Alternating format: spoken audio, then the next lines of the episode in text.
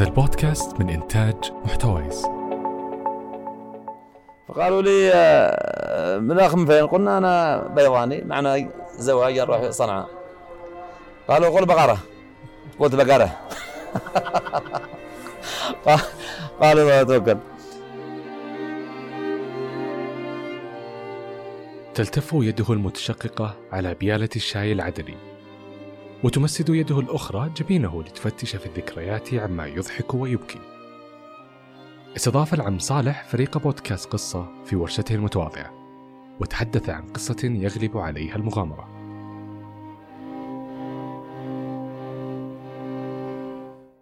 قبل أن نبدأ قصتنا فالتواصل وسماع قصص بعضنا صار أهم من أي وقت مضى. فتقنية الجيل الخامس من زين جعلت التواصل أسرع بتوفير تغطية أكبر. تصفح أسرع بعشر مرات من الجيل الرابع. خدمة الجيل الخامس من زين عالم جديد. سيغير حياتنا. أحب اعرفهم عن نفسي. اسمي صالح عبيد أحمد حسن الكبدي. يمني الجنسية. آه، قبائل يافع.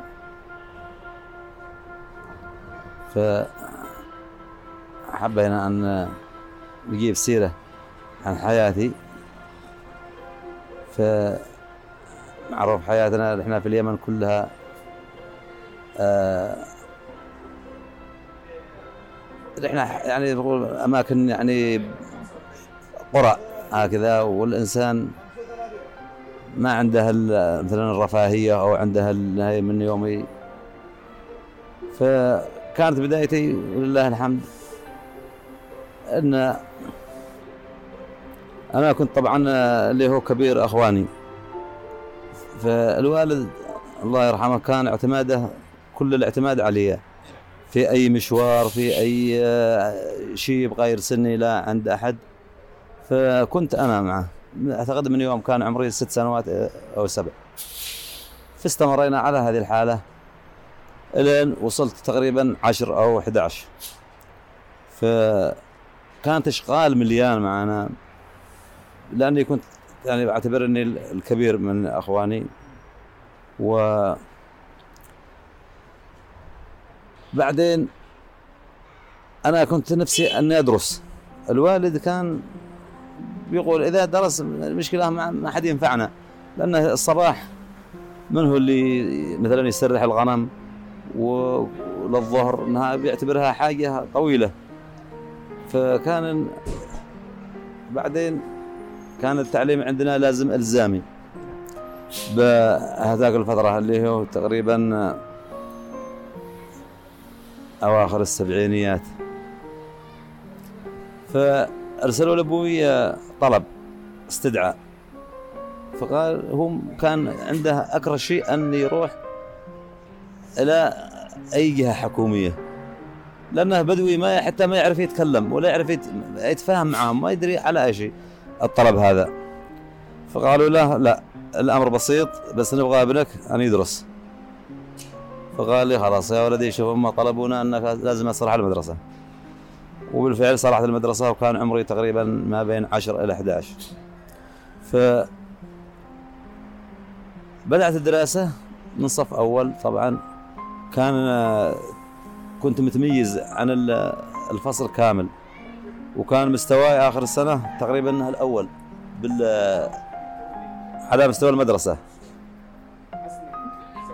فكانت تقول عيشة تحسها سعادة وفيها من التعب وفيها من ال... لأنك يلا أنك تروح من المدرسة على طول يلا أنك تأكل لك أي حاجة تحصلها جاهزة تروح نحو الغنم. لأن إحنا في أرضنا زي ما تقول شعاب ووديان أرض جبلية. ما خواتي الله يحفظهم كانوا عادة كانوا صغار كان يسرح الغنم الصباح بس يعني يرعين حوالي البيت. ما ينهى كان يروحين إلى أماكن بعيدة. فأنا أصل الله أني أروح الساعة 12 من المدرسة طبعا هذه المدرسة ما إنها تقول قريب البيت ابدا. يعني نمشي تقريبا نص ساعة ماشي على الأقدام. والرجعة برضه نص ساعة.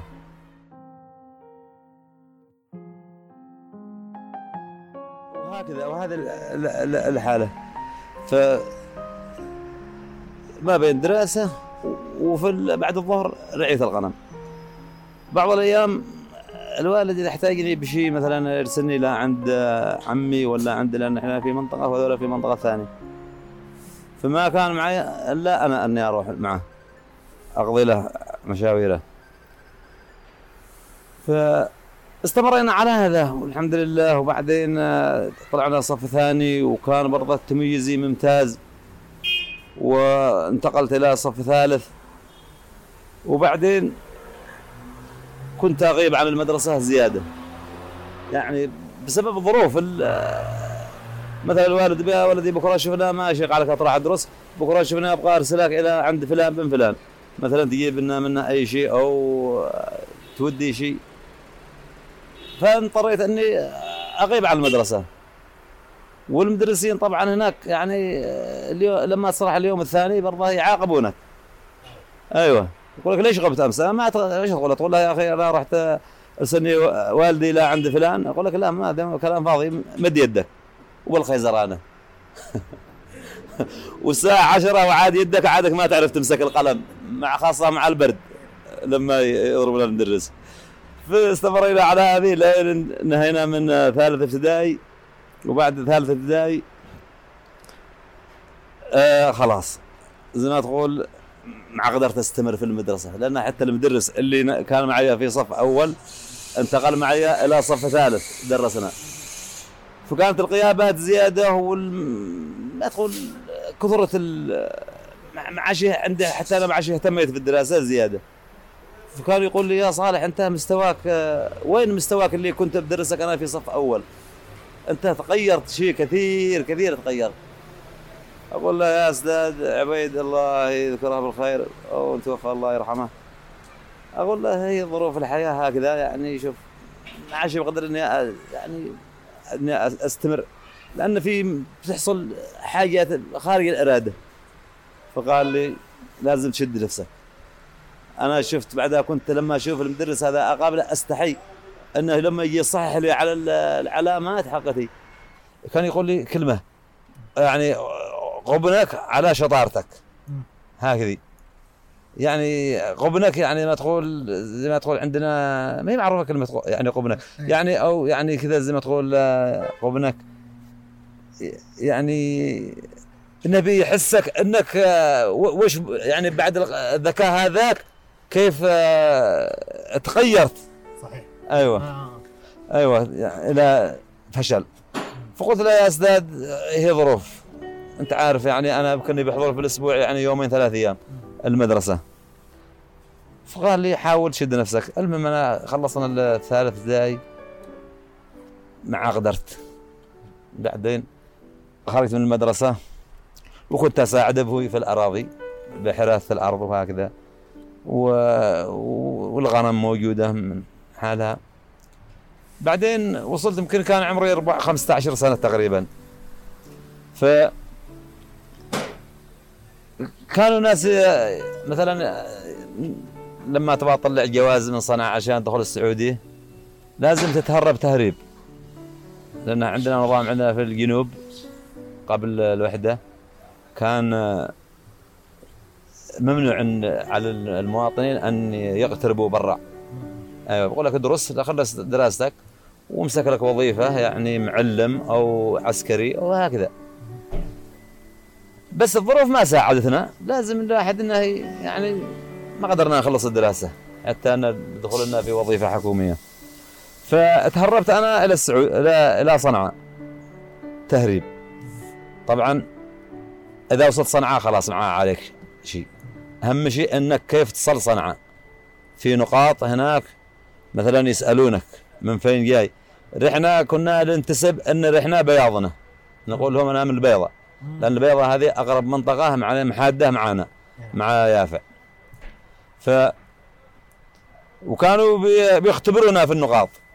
مثلا عندنا بالجنوب القاف نفتح القاف. أيوه وهم لا يكسرونه. مثلا يقول لك يعني قل بقرة. أنت أنت إذا قلت بقرة نزلك من السيارة. تعال انت جنوبي. لكن لا قلت بقرة؟ آه. أيوه خلاص. يعني امشي ف لأن هذاك ال- اليوم كان في حظ إن السائق هذا اللي ركبت معاه كان مع الزواج في صنعاء. وقال لي أنا يبقى لي راكب بالفرزة في البيضة. من شان حق البترول. لأني ما عادش يمشي فاضي. المهم بعدين مشيت معنا قال لي خلاص إذا كان يسألوك في النقاط يعني يكون حاول تكسر ال ال ال ال القاف. قلنا واصل. حتى إنه لك يسالوني في نقطة بين ذمار ورداع. فقالوا لي آه، من الاخ من فين؟ قلنا أنا بيضاني معنا زواج نروح صنعاء. قالوا قل بقرة. قلت بقرة. قالوا توكل. المهم وصلنا صنعاء. هناك حصلت المشكلات الثانية اللي هي ما يقبلون الواحد في سني أنا ما ما, ما- يطلعوا لك جواز. لازم يكون عمرك يمكن ما أدري 18 أو بهذا الحد. وهم بيشوفون إلى شكل ال- ال- الواحد. هل يعني يقدر هذا إنه يصراح يتحمل مصاعب يتحمل يشتغل ولا يصراح يشحت ولا؟ فكنت أمسك سرة لأن كانت الجوازات جنب المطار. مطار صنعاء في منطقة اسمها الروضة. فقعدنا في هذا المكان أكثر من شهر. لأنه بيجي الصباح ال- المندوب من الجوازات يوزع الستماير أيوه ورحنا كذا مرصوصين جنب سور. من هنا يمكن 3000 4000 فكان يجي لا عندي وشافني وتعداني ما يعطيني استمارة. وقعدت بنفس المكان. لأني لا طاحت المكان هذا ما أقدر أعود إليه مرة ثانية. المهم وعلى هذه الحالة قعدت يجي شهر. رفضوا يعطوني هذه الاستمارة. من شأن ان إذا أعطوك الاستمارة خلاص. يعني بعدين تبدأ المعاملة حقتك. تبدأ المعاملة. تبدأ المعاملة الجواز. فما قدرت أنا إني أطلع ال- الاستمارة هذه. ف المصاريف برضه كانت معي مصاريف قليلة خلصت. فقلت والله لازم إني أشتغل. أدور لي شغلة. فاليوم الثاني تركت ال- المكان هذا اللي كنت ماسك فيه مطوبر فيه ورحت الحراج يعني حراج زي ما تقول زي حق البطحة اللي يجمع العمال بهذه المدينة. فأجاني واحد من آه، بقولها بيت الراعي. يعني هنا قريب مطار صنعاء. فقال لي آه، من فين أنت يا ولد؟ قلنا أنا بيضاني. قالوا ما معك. انا قلنا أبغى أطلع جواز. ما قبلوني. قالوا طيب معنا شغل. هتشتغل قلنا ابشر بنشتغل وش الشغله؟ قال لأن بيحفرون الأساسات حق ال- العماره بعد ما يحفرون الأساسات يجيبوا حجار هكذا زي الشمام كبار. ويردمونها بالأساسات. وبعدين يبنون فوق الحجارة هذه البيت. توكلنا على الله. المهم مدري كم قال يحسب لي 30 ريال أو 40 ريال هذاك الأيام. ومشينا واشتغلنا مع الرجال. بعد ارتاحوا لي الجماعة هذولا. يعني كانوا يدعوني يا صالح البيضاني. صالح البيضاني صالح البيضاني. اشتغلت الحمد لله واجتهدت معاهم. الجماعة صراحة يعني الله يذكرهم بالخير ناس طيبين. في الأخير أنا كنت أروح أنام في أوكندة يعني نقول فندق بس إنها هذه قهوة. دي يخزنون فيها يخزنون واللي ينامون ينامون. فقالوا لي خلاص لا كنا تروح ال- الأوكندة هذه. خل لك هنا نملك عندنا. فكنت أنا معهم وبعدين عاملوني كأني واحد من أولادهم. هذول الناس. واشتغلت معاهم سنة تقريبا. المهم إن عاملوني معاملة كأني واحد من أو يعني من أو- أولادهم. و وجمعت فلوس لأن كان رسوم الجواز تقريبا 4000 ذاك الأيام. والمهم تصل عليك حدود 5000 تطلع عليك الرسوم مع الجواز مع الاستمارة مع لازم ضمانة آه، تجارية. بعد ما يعطوك الاستمارة تروح ضمنها فاشتغلت. أبوي يعني غابت تقول عنها اخباري. وين هو قال والله في صنعاء بس ما اعطوه الجواز. بس ترى بيشتغل يعني بيتواصلوا مع يعني عليه. مثلا لو واحد سافر ولا يقول الرجال شوف تمام بس إنه راح بيشتغل لأنه اللي كانوا هنا مغتربين كانوا بيسافروا على صنعاء. ومن صنعاء نسافر لاطراف الحدود وتهربوا بعدين تهرب إلى أرضنا.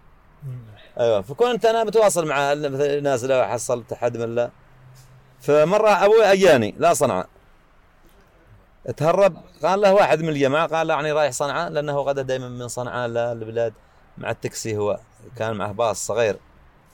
ف قال والد الله أني أبغى أروح أشوف صالح. قال يا خلاص بكرة رعنا نمشي. ومشوا برضه وتهربوا. لا ما وصلوا عندي. أجوا اني بشتغل وفرحت بابوي مرة. مالك يا ولدي؟ قلنا والله راح الظروف ما شاء طلعوا لنا استمارة وذا. جوازات قالوا ما في. المهم قالوا كيف أنت؟ قلنا الحمد لله راني شغال. أبوي ما هو متوقع إني أعطيه ذاك المرة إني أعطيه خمسة ألف.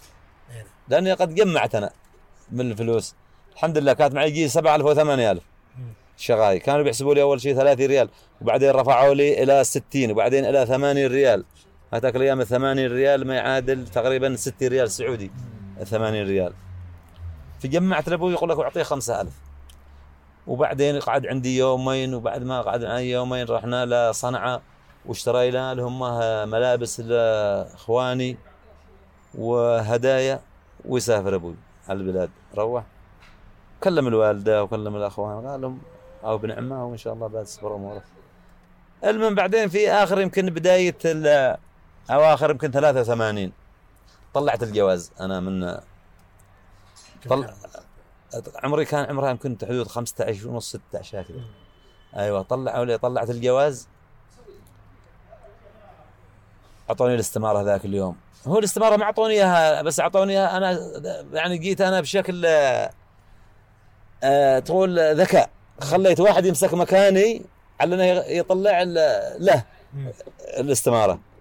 بعد ما طلع الاستمارة تبادلنا في الأماكن. آه. أيوه. أيه. ومسكت أنا مكانه. فقدمنا الاستماير على المعاملة والحمد لله نجزنا من ذاك اليوم. بعد استمرت المعاملة من مكتب إلى مكتب لين وعدونا في الجواز. و ورجع للبلاد ما رجعت تهريب ما ركبت للبيضاء ومن البيضاء بعدين آه، روحت في الليل مع التهريب. المهم ذاك اليوم يوم وصلت في الليل. بديت على أمي وإخواني والوالد كأن مدري وش اللي بدأ عليهم. يعني فرحه غير طبيعية. ويجلس معاهم أسبوع ما هالأسبوع وأنا متخفي. لو أحد يدز علي لأن لو أحد دز علي على طول بقي بيمسكوني ويدخلوني السجن. لأنك يعني رحت إلى إلى إلى صنعاء تهريب. وهو ممنوع عليك إنك تروح. فقعدت لي أسبوع وسافر. بعدين الحمد لله دخلنا صنعاء ولا خلاص قدر مع الجواز مع أحد يكلمك في النقاط. أيوه.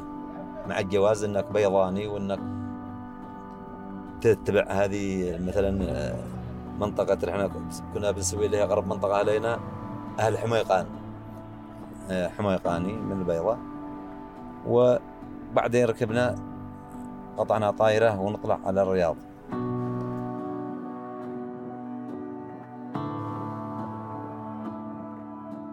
هذاك اليوم وصلنا الرياض تقريبا كانت الربوع أو الخميس. 84 كانت 84 فدخلنا البطحة يمكن الساعة وصلنا البطحة الساعة يمكن 12 أو واحدة في الليل. كانت يعني ما في ولا مخلوق خلقها الله. الدنيا صافي. ما في ناس.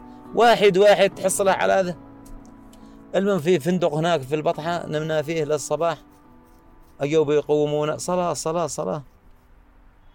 نزلنا صلينا ما رحنا صلينا هناك بالفندق وننزل.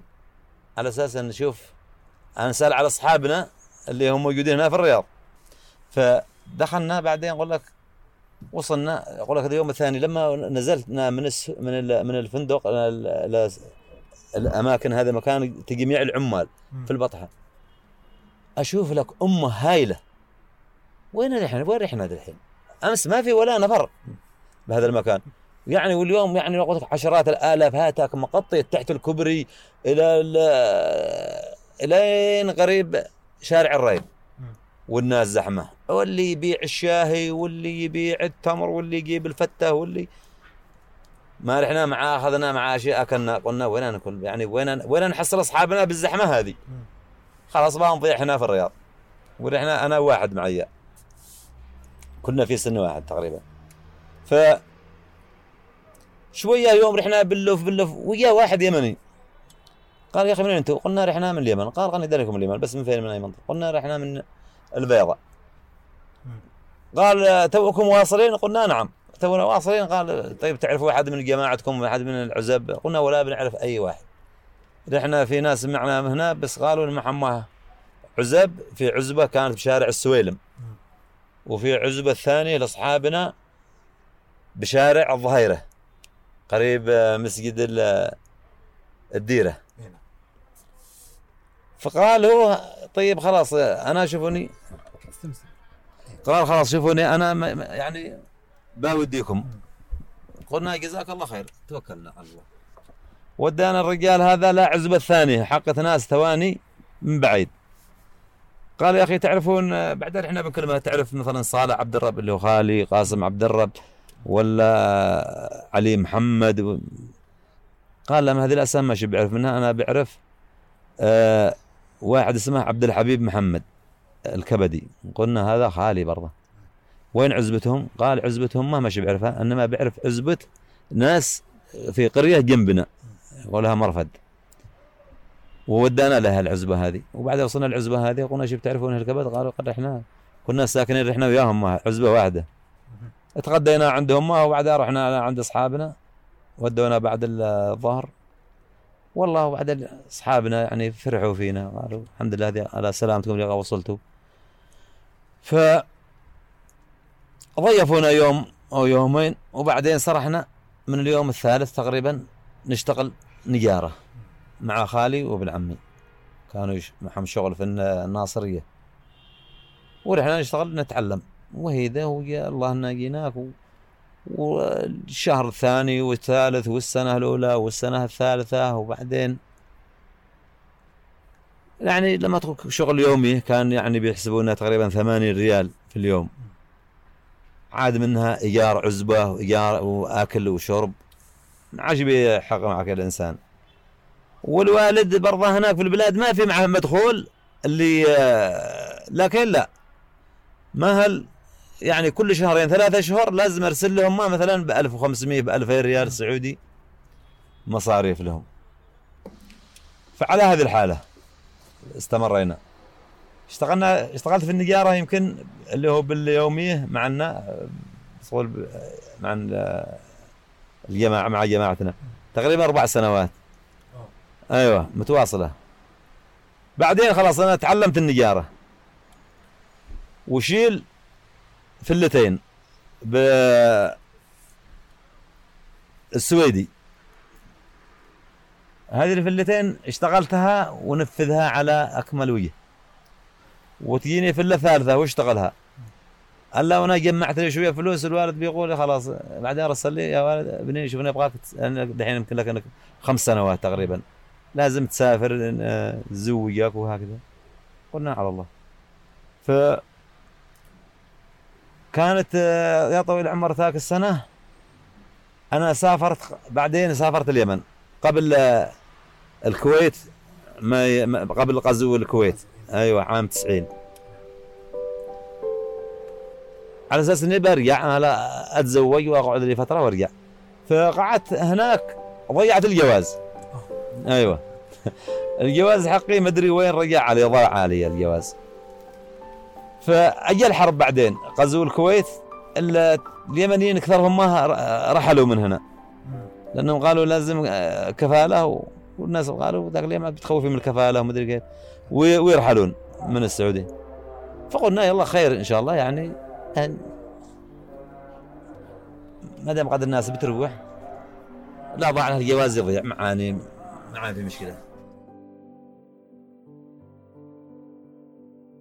أجانا اللي هو بعدين عام 1091 آه نعم، هذا كان 91 أعتقد إنه أشقى عام اللي مر علي في حياتي.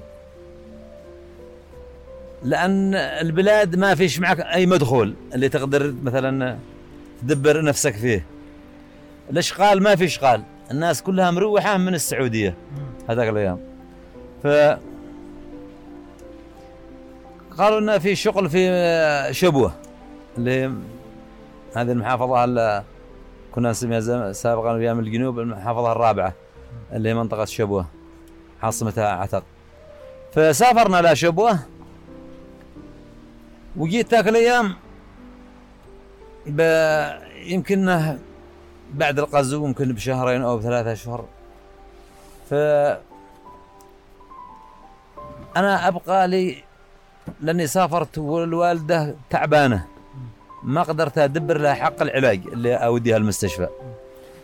والناس ما حد يعطيك ذاك الأيام الناس مطفرة. واللي معه ريالين ماسك لها. ما حد يقدر يقول لك يعني خلاص السعوديه خرجنا من السعودية وما في معنا أي مدخول. هلا فقالوا لي الأيام قيد حصلنا في إشغال بس إنها إشغال تعبانة شوية يعني كله كسار حجار. تبيع آه، مثلا طلع لك جبل تكسر لك حجار ويجون يشترونه أصحاب ال- المناطق هذه. المهم ودبرنا أنفسنا.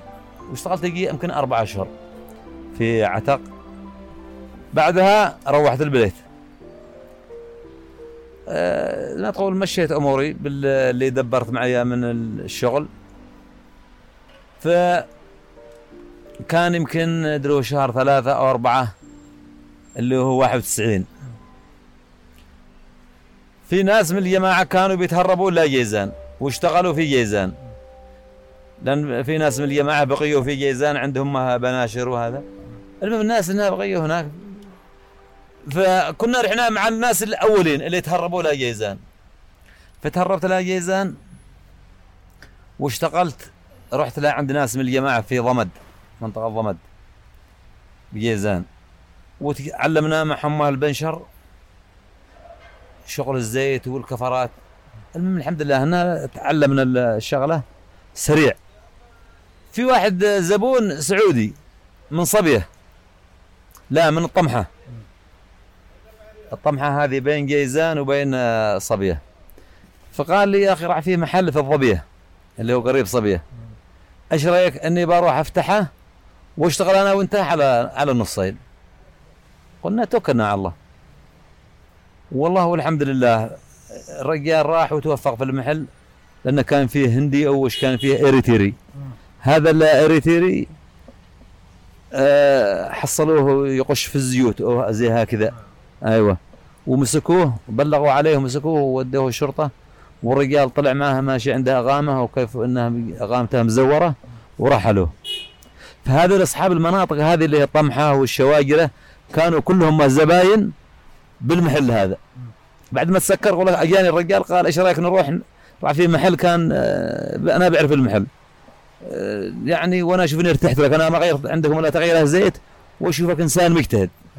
قلت له على بركة الله. قال خلاص يعني انت عليك ذي قال مجهودك وشغلك. وأنا ادفع الايجار واخر الشهر كنا نخرج الايجار وأنا ادفع الايجار وما بقي بيني وبينك الله. نتقاسمه قلنا على بركة الله. والحمد لله اشتغلنا يعني يمكن ثلاث سنوات بالمحل هذا. يعني بدون إقامة. اللهم إنا كنا بنحصل متاعب أنا مسكن في أسبوع أني ترحلت فيه يمكن أربع مرات. صدق أني ترحلت فيها يمكن أربع مرات. لأني كنت بترحل من حرض يعني بيرحلونا. بيمسكونا مثلا الصباح. مثل اللجان الدورية ولا المجاهدين كانوا يجونا. و... و... وإثباتك. والله ما عندي. يلا طلع مجهول وعلى الكربوس من الكربوس نجي وقدرنا الزحمة. والباصات جاهزة بعد الظهر يرحلونا على حرض ونتغدى بحرض وندور. والمهربين قدم ما موجودين على الحدود. اللي يهربوك. يعني ب 150 200 ريال إلى إلى صبيه فكانوا يهربون الصباح وأنا يعني مسير في المحل. ونفتح اليوم الثاني وعلى هذه الحالة.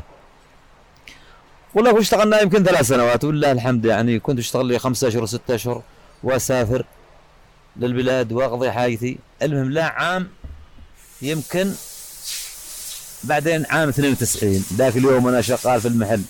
هذاك اليوم كان يعني عند كانت فرحة يعني ما بعدها. لأنه ما في تلفونات كانت عندنا. أيوه ما كان لما يبغى الواحد يتصل لا جيزان كان في واحد معه رقم تلفون ثابت بضمد. فالرجال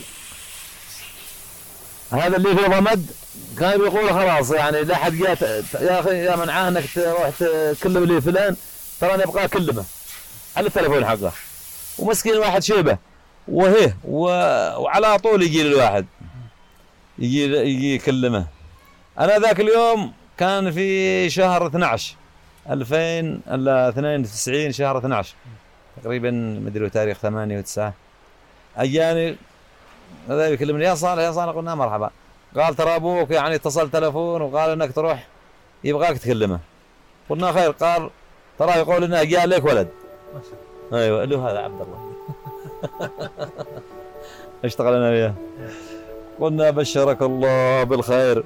ذاك اليوم وأنا بحاجة للريال وكانت في جيبي 300 ريال. قلنا هذه راح بشارتك قال والله ما شلوا لا ريال. قلنا يا ابن الحلال خلاص حق التاكسي. أنت سكرت محل وجيت علشان إلى هنا. قال لا والله ما جي كان معروف.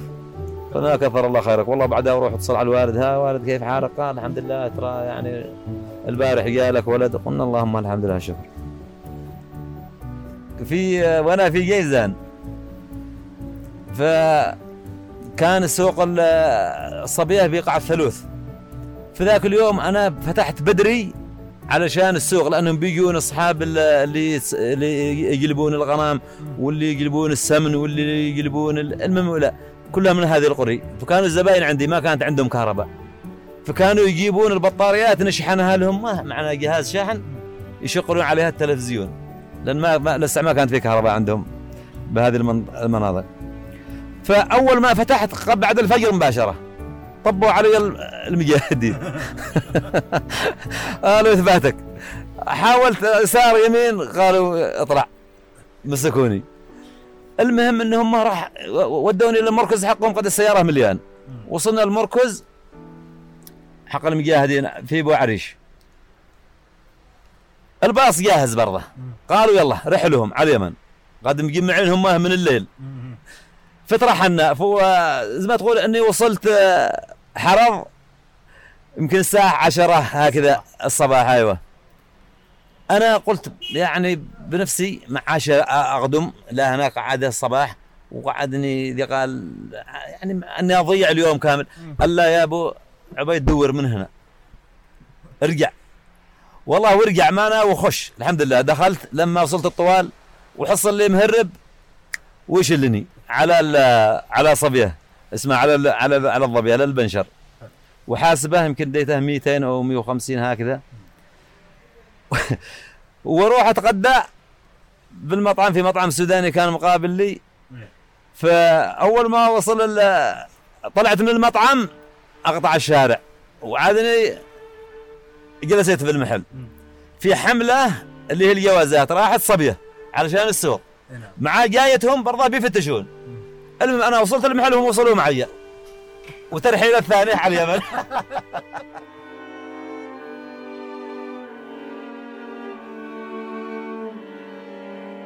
بعدين يمكن بعد ثلاث سنوات أو أربع سنوات يمكن في عام آه 98 آه حصلت لي فيزا بجيزان من واحد مع عنده مزرعة.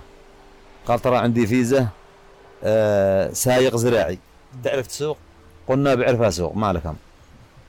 أعطيني الفيزا. قال خلاص فيزا شباب 14 أعطني سبعة الحين وسبعة لما أدخل. قلنا على بركه الله. والله والحمد لله وشيل الفيزا منها؟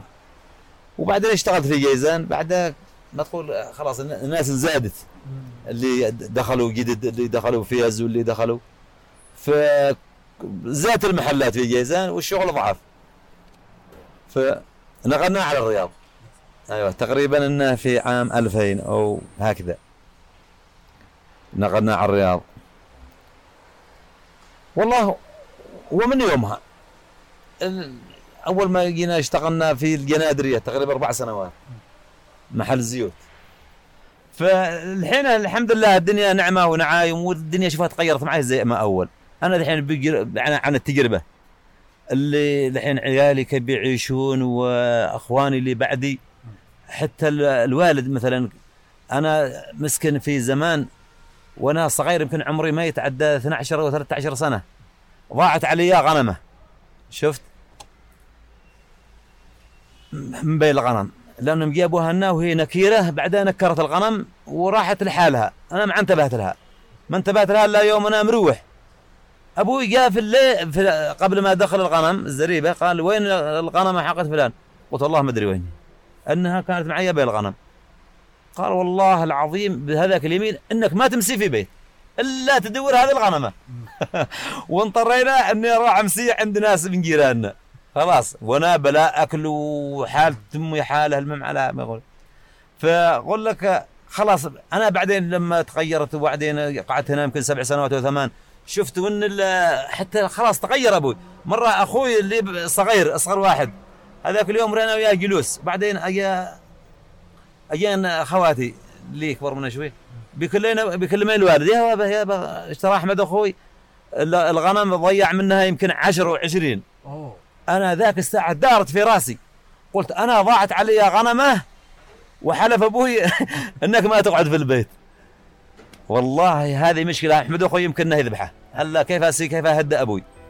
أبوي سكت قال آه، الله أبوي قال, هذول عيال يعني عيال مع مع يعني مع في فيهم خير هذا الأولاد هذا أولاد الزمن.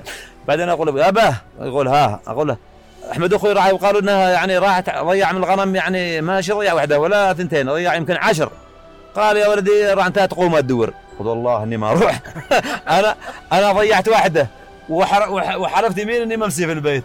وهذا ضيع نص الغنم. ودي تقول لي روح دور يقول لك خلاص تغيرت حتى الناس مع شيء يعني